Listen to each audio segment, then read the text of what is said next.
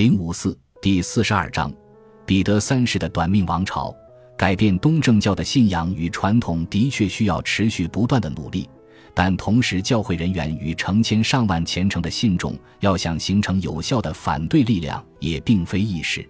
作为国家与专制统治的另一根支柱，军队给彼得又制造了另外一个麻烦。彼得将自己视作一名战士。他也非常清楚，拥有一支忠诚得力的部队有多么重要。然而，自继位以来，他一直在极尽所能地冒犯着这股力量。虽然他最需要赢得的就是这股力量的支持，他一心想要按照普鲁士的模式对俄国军队进行重组，所有的东西都要受到改造，甚至是被替换掉。制服、纪律、操练方式、战术，甚至是指挥官，一切都将沿袭普鲁士的风格。彼得喜欢整洁利落的外观，他希望自己的部下都能穿上随体的德意志军装。他剥夺了俄国士兵们又长又肥、适合在北方冬季御寒的外套，然后给他们套上颜色明快、质地轻盈的德意志紧身军装。没过多久，人们就很难认出这些身着新制服、铺着香粉的人竟然是俄国皇家禁卫军。军官们也被要求身着挂着绶带和穗结的新制服，彼得自己也穿上了普鲁士校级军官的蓝色制服。在继位之初，他还喜欢用宽大的蓝色绶带把俄国最高荣誉的骑士勋章安德鲁勋章挂在脖子里。现在，他给自己换上了普鲁士最高级别的黑鹰勋章。他还常常拿着一枚嵌有腓特烈小幅肖像的戒指，示以众人。并宣称这枚戒指是他最宝贵的财富。彼得根本没有见识过真正的战场，但他是一位优秀的教头。在练兵场上，他逼迫俄国士兵接受普鲁士的训练方法，一练就是好几个钟头。为了命令能够得到执行，他还挥舞着一根小手杖。人到中年，身材臃肿的将军们也都不得不站在军团正前方，拖着患有痛风的僵硬四肢参加训练。所有的军官都想方设法地找借口躲避这些训练，老将军们笨拙而吃力地完成普鲁士风格的训练，那副滑稽样让彼得开心极了。然而，让俄国将士打扮成德意志人的模样，领教普鲁士的练兵法，都只是个开头。彼得随后又对俄国君主贴身护卫的人选做出了更改，按照传统。沙皇的护卫一向是从彼得大帝创建的普利奥布拉任斯基禁卫团中进行选拔，彼得三世本人也被授以该军团名誉上校的头衔。现在，护卫人选改为由荷尔斯泰因胸甲骑兵团选派，彼得也将该兵团更名为皇家护卫团。此举进一步加剧了各禁卫团及军队对彼得的抵触情绪。然而，彼得又变本加厉地宣布将解散并取消俄国的禁卫团，并将团属官兵分派至各个常规战列兵团。随后，他又将毫无军事经验的叔叔荷尔斯泰因亲王乔治·路易斯任命为俄军统帅。至此，彼得对俄国军队的羞辱终于发展到了极致。就在1761年12月，彼得登基之际，普鲁士的腓特烈却陷入了四面楚歌的境地。将近三分之一的版图落到了敌人的手中，俄国人占领了东普鲁士与波美拉尼亚的部分区域，奥地利人夺回了西里西亚的大部分土地，普鲁士的首府柏林惨遭劫掠，半成废墟。国王的大军现在基本上都是些毛头小子，国王自己则像是一具精神错乱的稻草人。为了摆脱俄国这个敌人，腓特烈决定与其签署和平条约。永久性的将东普鲁士割让给俄国。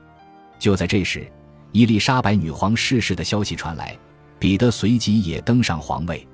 刚一听说俄国新皇帝已经下令结束与普鲁士的敌对关系，腓特烈便立即命人释放所有的俄国战俘，并派遣二十六岁的伯恩哈德·冯·戈尔茨男爵赶赴圣彼得堡，同俄国商谈和解事宜。在这一时期。普鲁士的利益又受到了英国大使罗伯特·基斯爵士的保护。基斯爵士延续着查尔斯·汉伯里·威廉爵士的做法，继续向柏林的腓特烈传递军事情报。而今，彼得已经继位，基斯爵士的地位也达到了登峰造极的程度。奥地利驻俄大使梅西伯爵称其为普鲁士方面的头号利器，并说新沙皇每天不是同基斯先生当面会晤，就是派人给他送去水果，或者以其他形式向其表示问候。基斯在发回英国的快信中也指出自己与新沙皇的关系非同一般。彼得继位三天后，他便告知伦敦，在晚宴上，素来对我恩宠有加的皇帝陛下走到我面前。笑呵呵地附在我耳边说：“他希望自己带来的消息能令我开心。”就在前一天夜里，他已经派信时赶赴各个兵团，令他们都不得在普鲁士境内继续推进，并停止一切敌对行为。三个星期后，在伊丽莎白·沃伦佐娃的住处，基斯同沙皇共进晚餐。席间，彼得告诉基斯，自己希望尽快同普鲁士国王解决争端，并决意摆脱对维也纳的所有义务。二月二十五日，梅西伯爵出席了总理大臣沃伦佐夫为新沙皇与各国驻俄大使举办的晚宴，到场宾客有三百人之多。梅西发现彼得显得有些焦躁。九点，众人纷纷落座，宴会持续了四个小时。在灌下一杯杯的葡萄酒之后，彼得变得兴奋难耐，扯着嗓子提议大家举杯向普鲁士国王致敬。凌晨两点。宾客们陆续起身离席，仆人们立即呈上陶土烟斗和烟丝，男人们开始吞云吐雾了起来。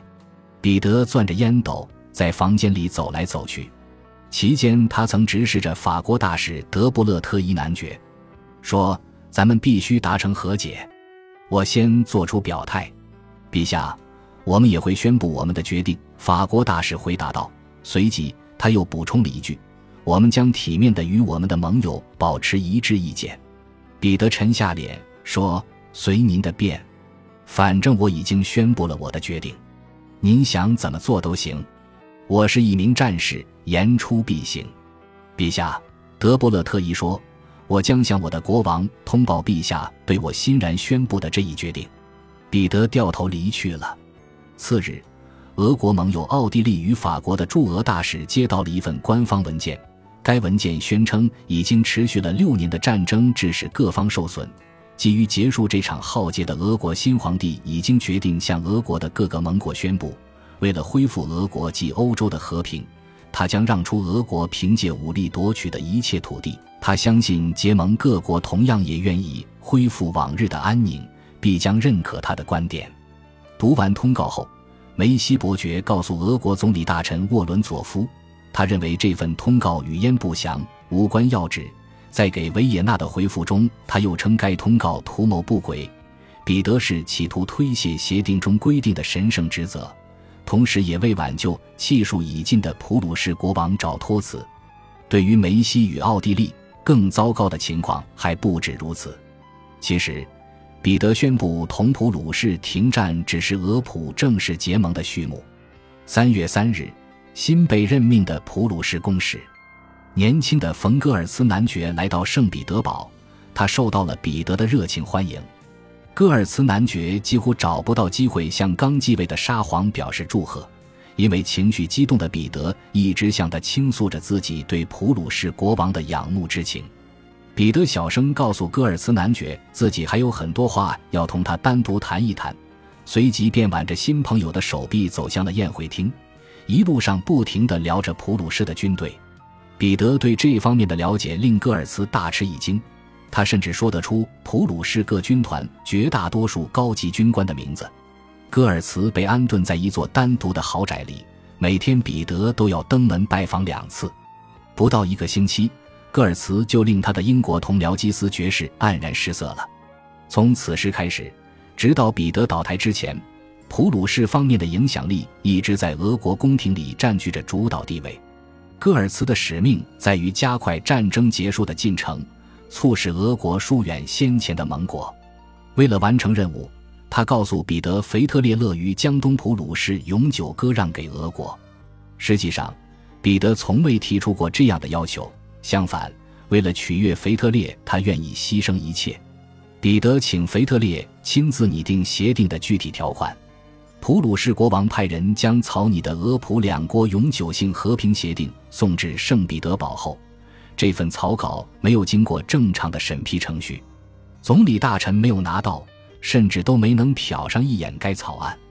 戈尔茨趁着没有旁人在场的时候，为彼得读了一遍草案。四月二十四日，彼得便默不作声地在草案上签下了自己的名字，然后才派人将其转呈给了沃伦佐夫，让其进一步确认协定的有效性。